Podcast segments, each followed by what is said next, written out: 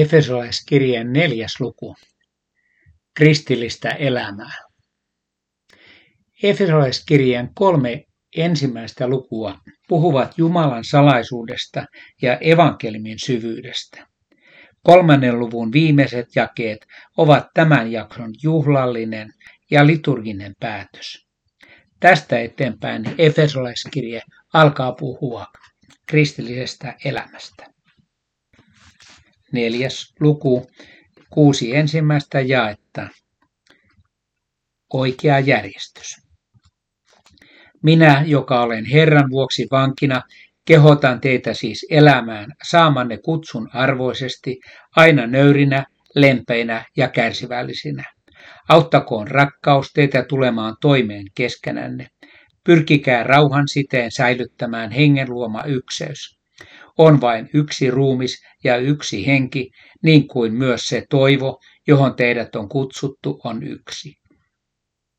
Yksi on Herra, yksi usko, yksi kaste, yksi on Jumala, kaikkien isä. Hän hallitsee kaikkea, vaikuttaa kaikessa ja on kaikessa. Monissa kirjeissään Paavali kertoo ensin laajasti siitä, mitä Kristus on tehnyt meidän hyväksemme ja siirtyy sen jälkeen puhumaan siitä, mitä tästä seuraa meidän elämässämme. Siirtymäkohta on usein juhlallinen ja kaunis, joka tapauksessa selvästi erottuva. Näin roomalaiskirja luvussa 12 ja galatalaiskirja viidennessä luvussa. Tällainen siirtymäkohta meillä on käsillä nyt, jakeissa 1-6. Vangittu mies kehottaa juhlallisesti kristittyjä elämään nöyrinä, lempeinä ja kärsivällisinä ja näin säilyttämään kirkon yhtenäisenä. Nyt annettavat eettiset ohjeet on tarkoitettu toteutettaviksi nimenomaan seurakunnassa, jonka ykseyttä ei kukaan saa turmella väärällä uskolla tai rakkaudettomalla elämällä. Ennen kuin etenemme tämän pitemmälle, panemme merkille Efesolaiskirjeen järjestyksen, joka on myös aina kristillisen uskon sisäinen järjestys. Ensin on se, mitä Jumala on tehnyt minun hyväkseni. Vasta sitten ja edellisen seurauksena tulee se, mitä tästä kaikesta Jumalan hyvyydestä seuraa minun elämässäni. Näin siis, käytän raamatun termejä, vanhurskauttaminen ja pyhitys suhtautuvat toinen toisiinsa. Vanhurskauttaminen, miten meistä tulee Jumalan lapsia, pyhitys, miten meidän elämämme muuttuu. Pyhitys ei ole vanhurskauttamisen syy, vaan sen välitön ja välttämätön seuraus. Me rakastamme, palvelemme ja uhraamme siinä määrin, kun olemme saaneet ymmärtää Jumalan sanomatonta rakkautta. Ja juuri siksi keskittyminen perusasioihin on kirkolle aina hyve. Oppia ja elämää ei voi asettaa vastakkain. Oikeasta opista seuraa oikeansuuntaista elämää. Jos ei seuraa, oppia on syytä katsella vähän tarkemmin. Kristityn elämä on vain mittari, joka osoittaa, mitä hänen sydämessään on. Kristityt on kastettu yhden ruumiin jäseniksi. Siksi on yksi ruumis, kuten on vain yksi henki, yksi Herra ja yksi Jumala. Korostaessaan sitä, että Jumala on yksi, viides ja kuudes jae liittyvät juutalaiseen uskoon, joka tunnustettiin päivittäin. Kuule Israel, Herra on meidän Jumalamme, Herra yksin. Viidennen Mooseksen kirjan kuudennesta luvusta. Emme tunnusta muuta kuin yhden kolmiyhteisen Jumalan. Kuten kaikkina aikoina kirkko on tehnyt, Paavali puhuu Jumalan ykseydestä ja samaan hengenvetoon myös pyhästä hengestä ja pojasta. Meidän tulisi oppia kumartamaan kolminaisuuden salaisuutta ja antaa kunnia hänelle sen sijaan, että ryhtyisimme raamattua viisaammaksi. Kumpa tänäänkin osaisimme kiittää siitä elämämme ainoasta kasteesta, joka teki meidät pyhän Jumalan lapsiksi. Harva tunnustavakaan kristitty osaa suorata kädeltä antaa tyhjentävää vastausta Jehovan todistajille, jotka alkavat hänen kotiovellaan väitellä kolminaisuudesta ja väittää sitä katolisen kirkon epäraamatuliseksi keksinnöksi. Tässä yhteydessä meille riittää vain sen toteaminen, että kristityt ovat alusta lähtien tunnustaneet vain yhden Jumalan, mutta samalla soveltaneet Jumalasta puhuvat psalmit, kuten tässä samassa luvussa psalmin 68 suoraan Kristukseen. Myös valtaistuimalla istuva Jumala ja Karitsa ovat ilmestyskirjassa käsittämättömän läheisessä suhteessa. Toisinaan on vaikea edes määrittää, kummasta puhutaan. Kolminaisuudesta löydät hieman laajemman opetuksen kotisivuiltani. 4. 7-16 lahjat käyttöön. Mutta kukin meistä on saanut oman armolahjansa, sen jonka Kristus on nähnyt hyväksi antaa. Kirjoituksissa sanotaankin, hän nousi korkeuteen, vangit voittosaaliinaan, hän antoi lahjoja ihmisille. Eikö se, että hän nousi korkeuteen merkitse, että hän oli laskeutunut alas aina maan alimpiin paikkoihin. Hän, joka laskeutui alas, nousi myös kaikkia taivaita ylemmäs täyttääkseen kaikkeuden läsnäolollaan. Hän antoi seurakunnalle sekä apostolit että profeetat ja evankelmin julistajat sekä paimenet että opettajat varustaakseen kaikki seurakunnan jäsen palvelutyöhön, Kristuksen ruumiin rakentamiseen. Kun me kaikki sitten pääsemme yhteen ja samaan uskoon ja Jumalan pojan tuntemiseen, niin saavutamme aikuisuuden, Kristuksen täyteyttä vastaavan kypsyyden. Silloin emme enää ole alaikäisiä, jotka ajelehtivat kaikenlaisten opin tuulten heiteltävinä ja ovat kavalien ja petollisten ihmisten pelinappuloita.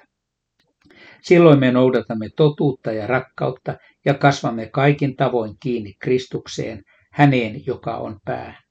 Hän liittää yhteen koko ruumiin ja pitää sitä koossa kaikkien jänteiden avulla, kunkin jäsenen toimiessa oman tehtävänsä mukaan, ja näin ruumis kasvaa ja rakentuu rakkaudessa. Nyt Paavali siis lainaa psalmia 68. Alkutekstin sanamuoto poikkeaa ajatusta myöten hebrean alkutekstistä ja myös tuntemistamme kreikkalaisista versioista.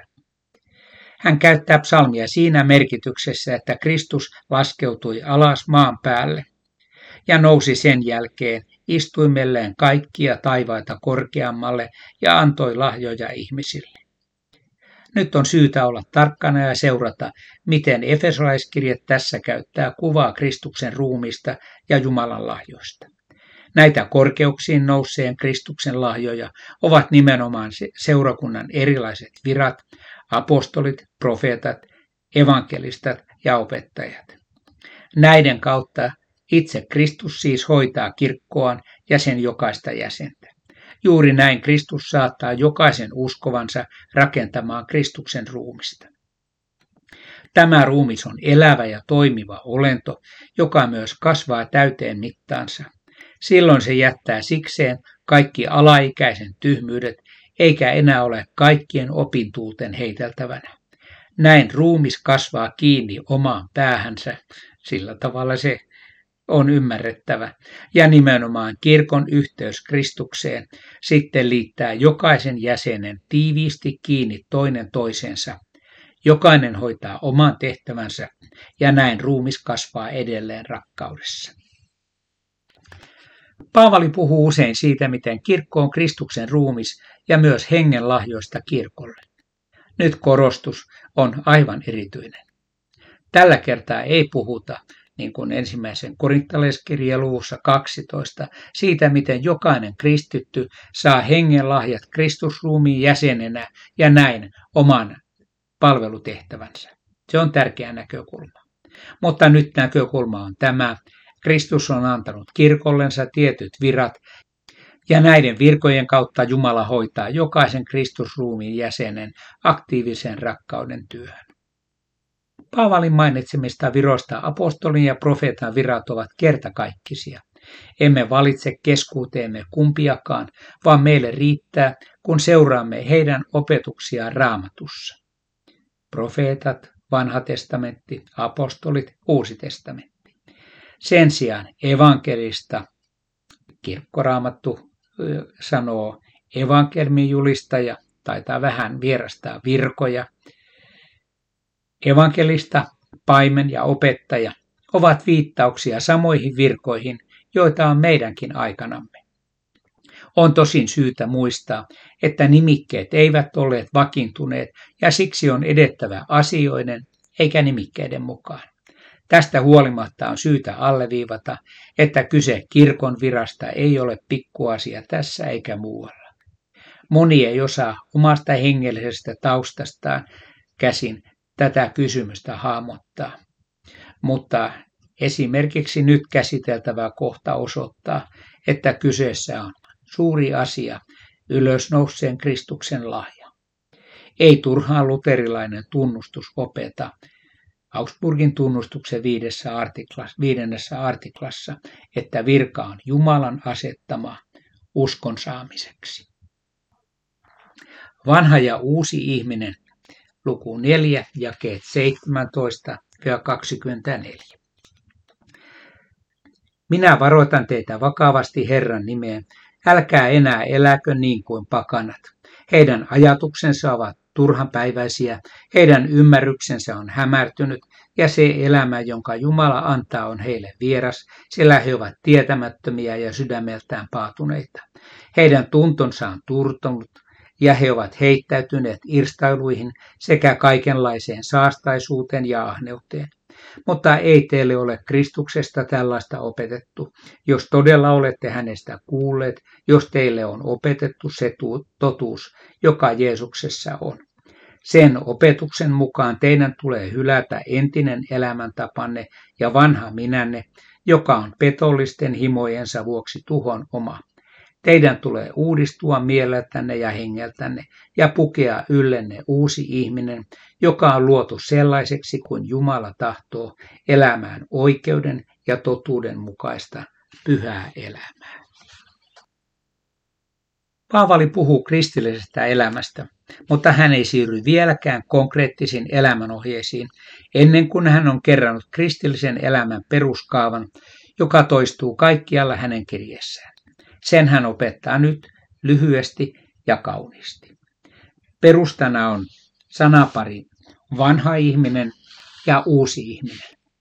Sille melkein vaihdonnaiset voisivat olla vanha Adam ja uusi ihminen tai liha ja henki. Tästä käy ilmi, miten kristillisen moraalin taustalla on oppi pelastuksesta. Siksi Paavali alkaakin esityksensä palaten pakanoiden toivottomaan tilaan. Pakanat ovat omassa varassaan Jumalan vihan alla ja vailla toivoa.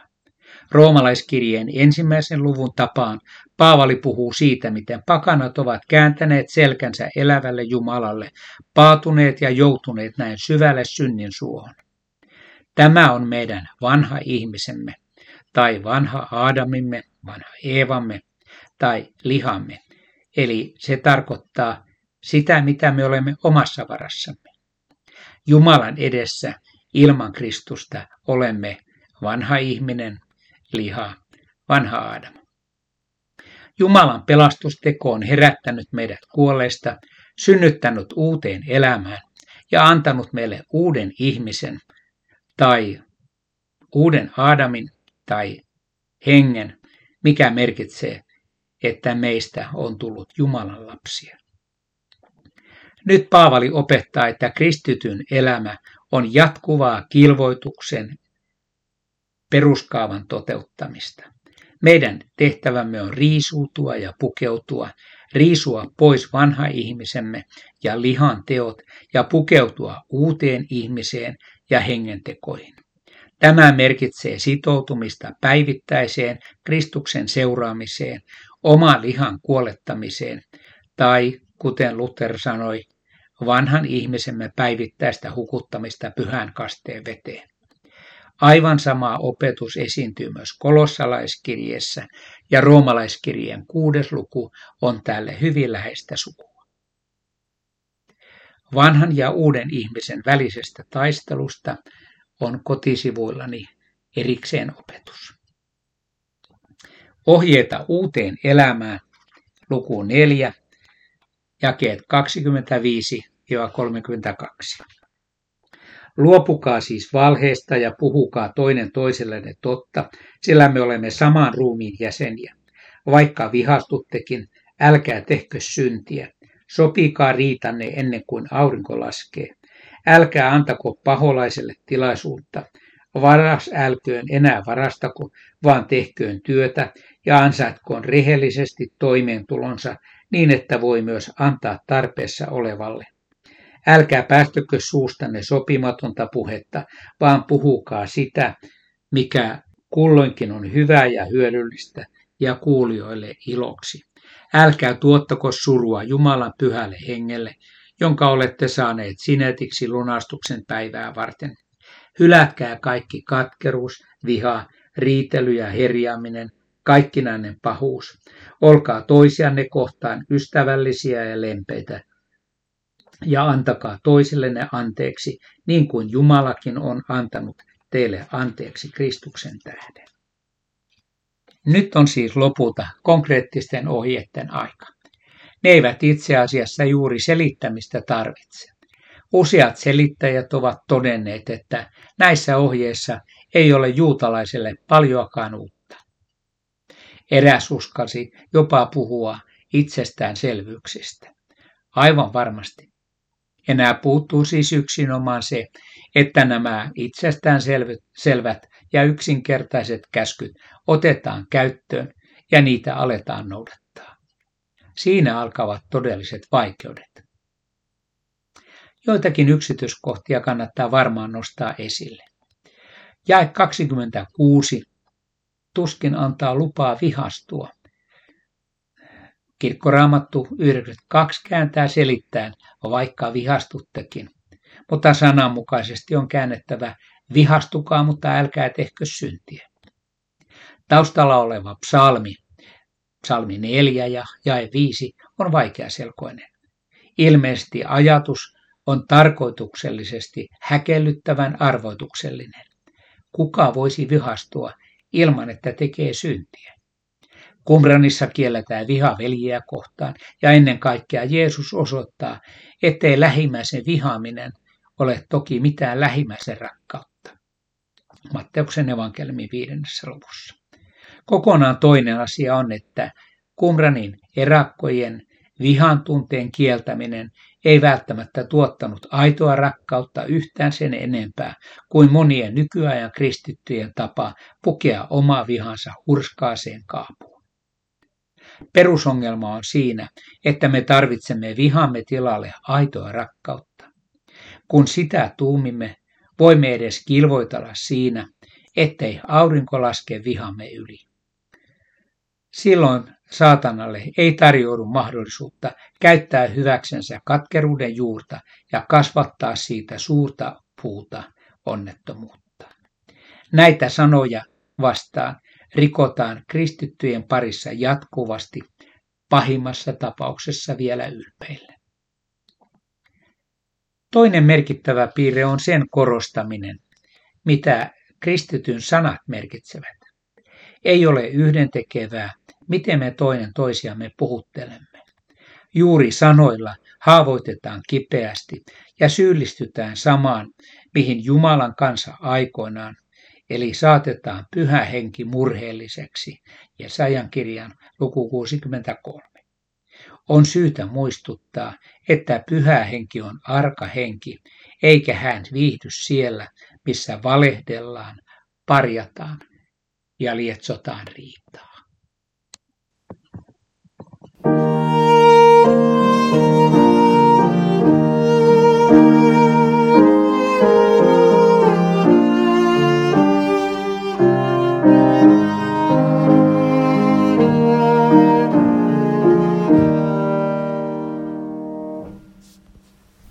Lisää raamattuopetuksia tarjolla osoitteessa koskenniemi.fi.